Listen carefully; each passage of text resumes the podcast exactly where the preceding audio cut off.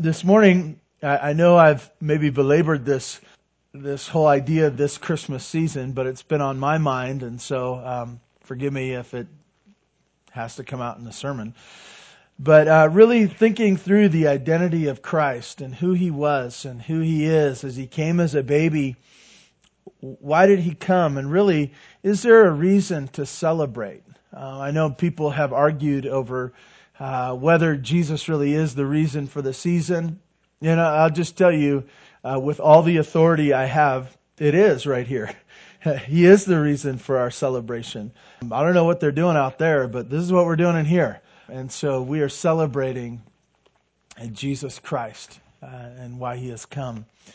I, I, I, take you to John chapter 1 this morning, and it is not a, a picture of the manger. It is not a, uh, a time where we focus on the baby, but where we focus on the man.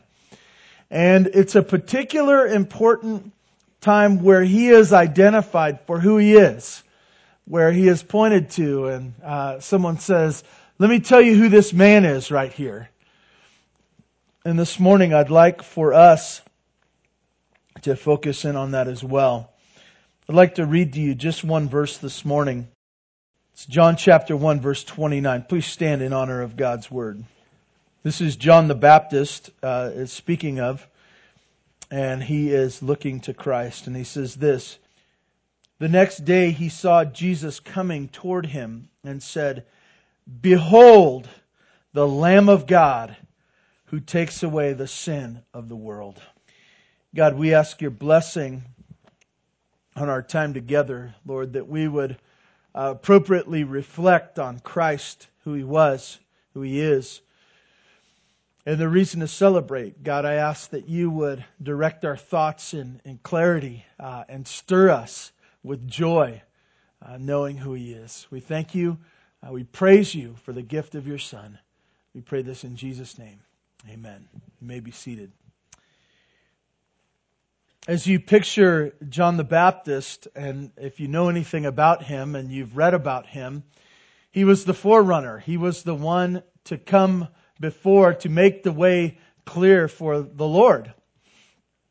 And he, he did many things. He, he was, uh, obviously, he drew crowds to himself. And there were many who pushed forward and looked to him as a leader. And we have recorded for us that John the Baptist takes this opportunity to make sure that they realize, those crowds realize that it's not him, that it's not him. And he points to Christ, he sees him coming, and the crowds looked at his pointing, and he points to him and he says, look, the Lamb of God who takes away the sin of the world. And this morning I, I want our eyes to, to focus like that. To get away from thinking about Bear Valley Church, from thinking about our families, to thinking about our future and, and what we're about and, and the things down here, and just to focus on Christ. To look to Him and, and to actually gaze upon Him for more than just an instance. I know that for many of us, Christmas is just one of those times, where Jesus, baby in the manger. Got it. I, have seen that scene. I got it. I dusted it off. I, I pulled that box out, that, that manger scene. And if you're like our family, we have multiple manger scenes. For every imaginable thing, we have a manger scene. And for maybe in your mind, you say, well, I, I got, I got that whole, I, I understand that whole story. I heard it before but to not just have a passing glance, but to look and to consider who Christ is. This identification is really an identification that He is the Lamb, the Lamb. We've talked about this before, even as calling us sheep. He calls us His sheep. That a, a lamb is not particularly ferocious. John the Baptist, as he was considering this, he pointed to Christ and he says, There is the Lamb. There is the Lamb. And, and what was he saying? What was the point that he was bringing forth for them and for us? That he is the Lamb. Well, first of all, I think, as I already mentioned, that, that he was saying, It is not me. It is not me. He is, he is redirecting the focus from him to Christ. That he was not going to be whatever this lamb was to be.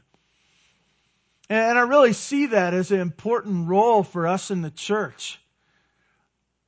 When people look at us, when people point to us as the good folks in the community or God's whatever here.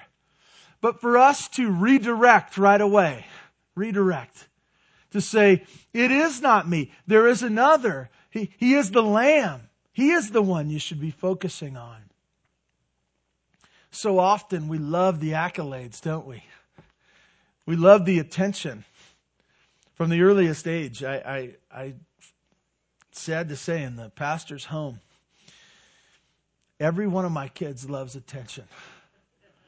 And every one of their parents loves attention too. We love attention. We love it. And, and we love it when people say nice things about us. We love it when people follow us. We love it when people want to listen to us. We love it when we gain the attention and the accolades. And as John the Baptist rightly did, he said, There he is, the Lamb. He's the one. He's the one. The Lamb. Secondly, we, he, he identifies him not just as the Lamb, but the Lamb of God. The Lamb of God. We, we don't have all this long description of what that means, the Lamb of God, but, but it was not just any old lamb. He was not just a person who was going to be a lamb of any sort, but he was the Lamb of God. And one of the things you will see throughout the scripture, really from the earliest time in the book of Genesis, that some people look at the whole life of Christ that he just happened to be born. He just happened to be born in such a way.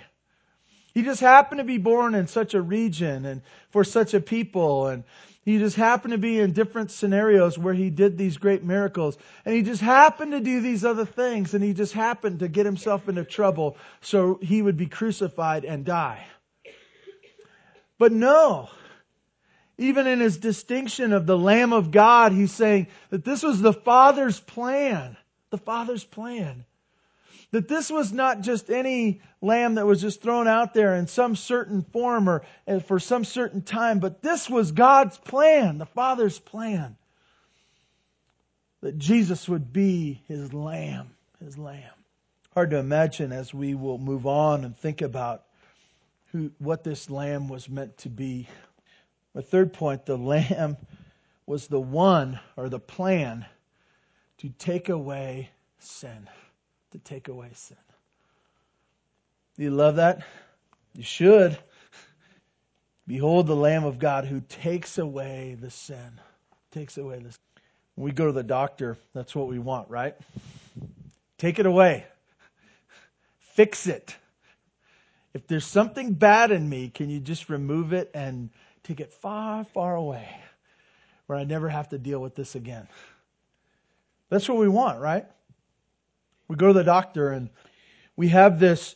Uh, most of us don't go to the doctor very often, and we go as little as possible, and we stay away because we, we don't we don't have great high hopes for what's going to happen there. Take these, and if they don't work, come back, and we'll try something else. I don't like when people try on me, by the way. Right? Take it away. Take it away. And what a beautiful picture. That this lamb, this lamb of God as God's own plan for, for mankind, he, he looks down and he says, this, this person that I've identified, that he will be the one to take it away, to take it away. I think about uh, our own personal sin. There's a lot of it. There's a lot of it leaves marks and scars in our heart and even on our body. We can remember and recollect of things that we've done, and there's things that we've even forgotten about that when we're reminded of, we kind of cringe and we go, Oh, I, I hate that sin. But that baby was born for a purpose. The purpose was that he would grow this perfect man without stain of sin of his own.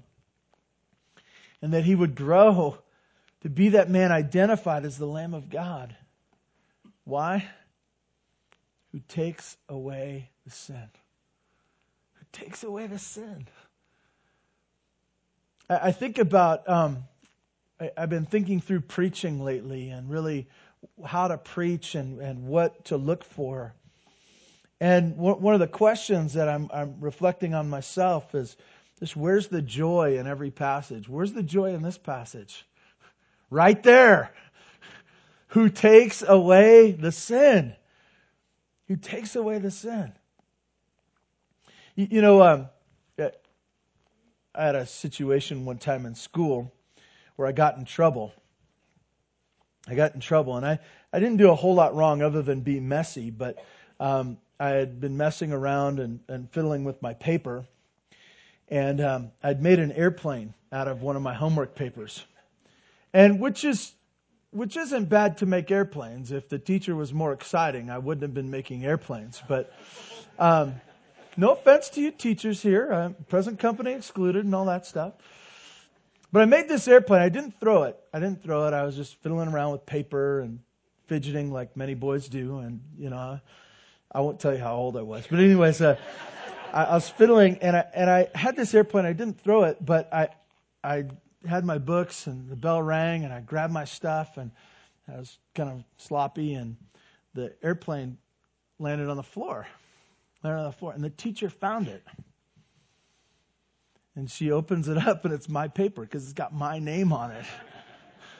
Tactical error on my part. No, uh, for those of you if you're going to make an airplane, make sure your name's not on it, right? I got in trouble. Why? Because it had my name on it. It was mine. It wasn't somebody else's. And when I think of sin, when I think of sin, the problem with our sin, if you come from a big family, you know how to blame shift, right? You know how to shovel that off to, it wasn't my fault, but this, you know, if I wouldn't have, and, this is the this is the thing about sin that's so difficult for us to get around.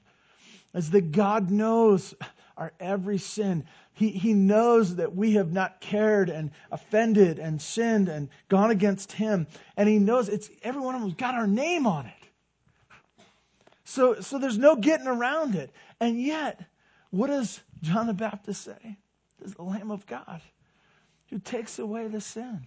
He takes it away. Gone from us. What a beautiful picture of joy for us is to reflect on Jesus, the baby, as being the Lamb, the Lamb of God, who takes away our sin.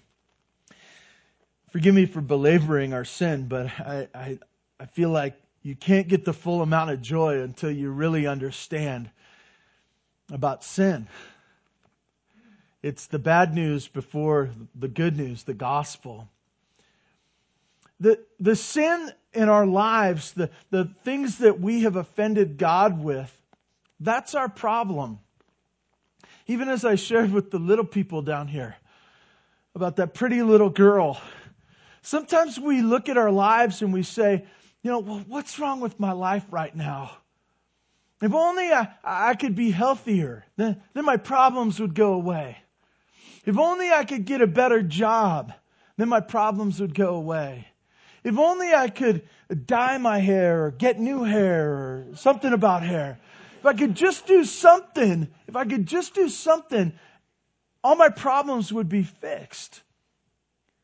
But, but those things are all just, you know, kind of redecorating in a house that's fallen down, right?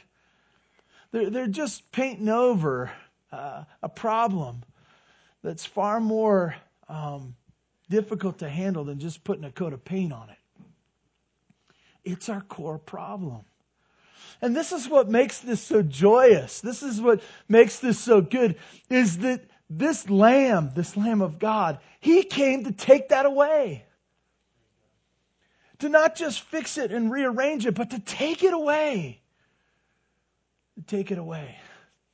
And so we celebrate. That's why we celebrate Jesus and his birth, because of the reason he came.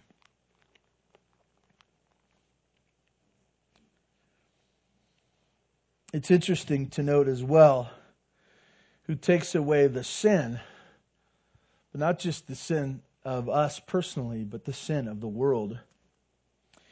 This problem that we have, it's, it's also a universal problem. It's a universal problem.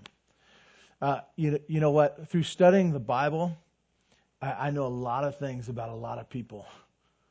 And, and it's not because I'm smart. It's just because I, I've understood. I've understood what's wrong with man. I've understood what's wrong with me. But understanding what's wrong with me, I understand what's wrong with you, and I understand what's wrong with everybody else throughout the world. People I've never met, languages I can't speak, customs I don't know, uh, uh, places I'll probably never go to. But this is a universal problem.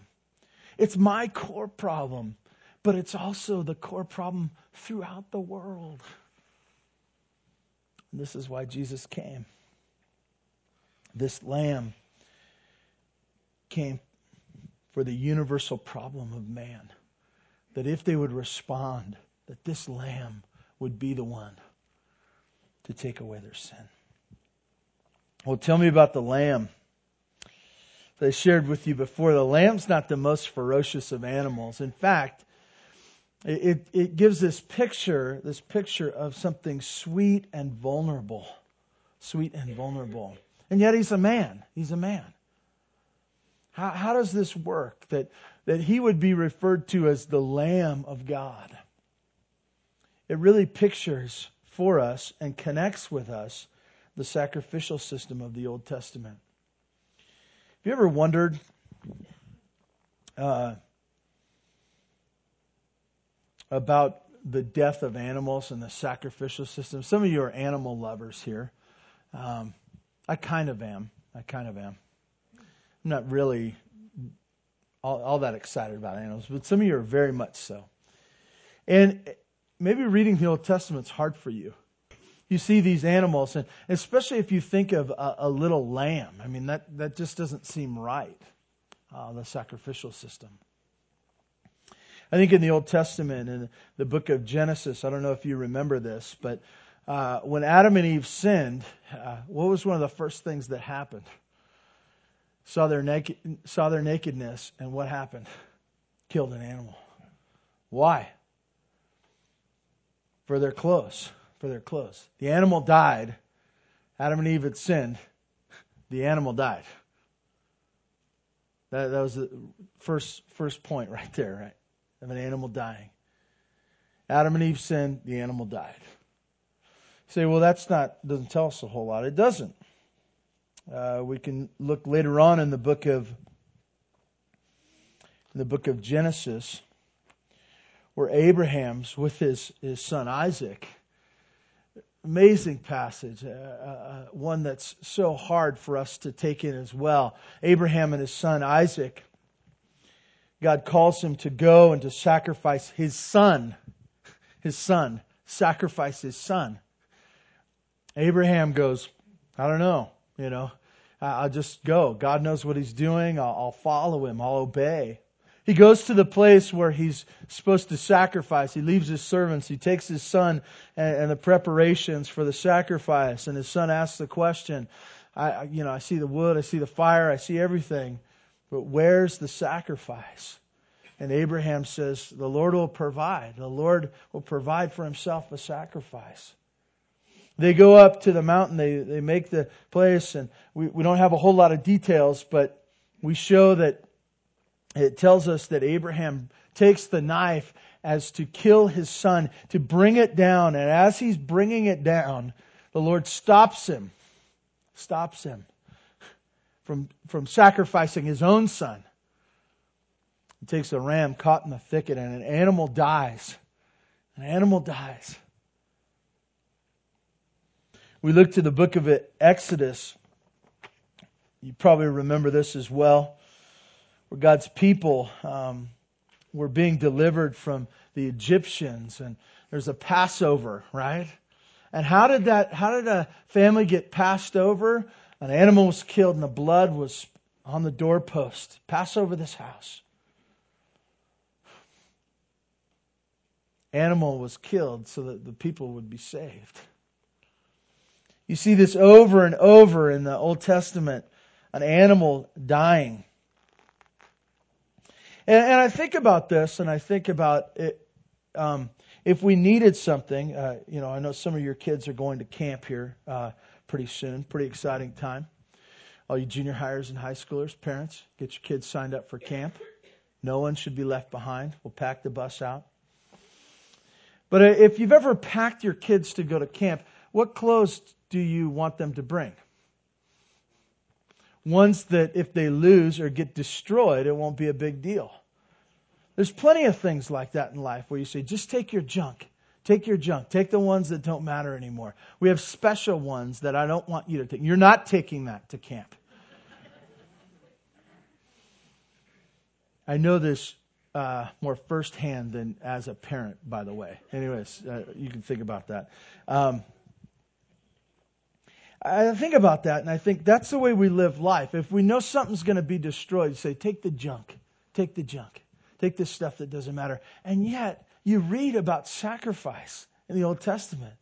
It was the pure and the unblemished. It wasn't the sickly and the broken. These were the ones that were sacrificed. And, and the animal lover in all of us should rise up as we talk about this and going, wait a minute, this is all wrong. The lamb, the ram, the goat, the dove, whatever it was, did nothing. And they die for, so that the, the, the human, the person, would be able to be sacrificed for and to worship? That doesn't make sense. The innocent for the guilty. The ones who did nothing for somebody else. The innocent, the innocent lamb. And as I I think about our picture here of John's identification of our Lord. He says, the Lamb of God who takes away the sins of the world. The innocent for the guilty. He is the Lamb to be sacrificed. This Christmas, as we celebrate the birth of Christ, let us never get far from the fact that we are the sinners and He is the perfect, special sacrifice for us. I have one last point. You see the lamb, you see in some ways a helpless lamb killed, blood spilt for others. And, and you, as you consider that scene, you say, Oh, the poor lamb. Oh, the poor lamb. It's not fair. It's not fair.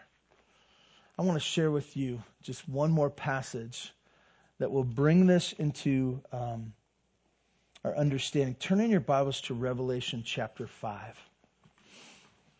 My last point is don't feel sorry for the lamb. Don't feel sorry for the lamb.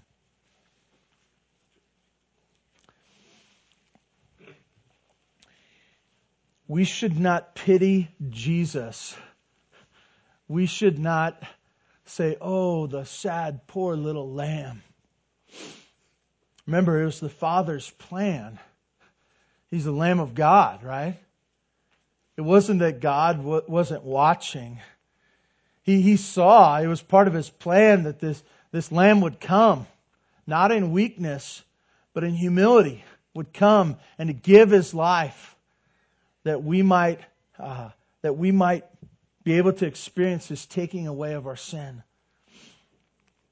As I look at to Revelation chapter uh, five, verse twelve, you get a picture of heaven. What's going on? Uh, Revelation is very difficult to sort through. But you get these pictures, these visions of what will be going on there. And this is one for us to interject into our discussion of the Lamb. It says this, saying with a loud voice, Worthy is the Lamb who was slain. Worthy is the Lamb who was slain to receive power and wealth and wisdom and might and honor and glory and blessing. And I heard every creature in heaven and on earth and under the earth and in the sea and all of that, all that is in them saying, to him who sits on the throne and to the Lamb be blessing and honor and glory and might forever and ever. This lamb that John identified is the lamb that wins forever. The lamb that is worthy forever. Because of who he is and because of what he did for us. And because of his resurrection, he takes a place that he is worthy forever. Forever. This morning, my desire as I share with you two things is for us to consider the Savior, but to also consider Him as the one who is worthy forever to be worshiped and praised. I want to start now. I, I, I want to be a part of His worshipers now. I want to acknowledge Him as my Savior now, knowing that this is who He is. This is why He was born. This is the reason we celebrate. This morning, if you have come and maybe this is just part of Christmas to you. You know, you come every once in a while. Maybe you're uh, home from college. Maybe you're sick of college. Uh, I, I don't know where you're at in life today. But don't let the real things of life pass you by. Don't, don't let uh, all the, the things that everyone else is worried about get pressed upon you and you forget the most important thing that's Jesus. Let's pray and ask that God would remind us of these great things in our celebration this year. God, thank you. Thank you for the opportunity of being before your word. I thank you that you uh, I loved us so much that this was part of your plan that you would send us a lamb, not one that is weak, not one that is incapable, but definitely one that is innocent. That he would take away the sins, our sins, and for all those who will come. God, help us to focus on that day where these things of this life will be passed away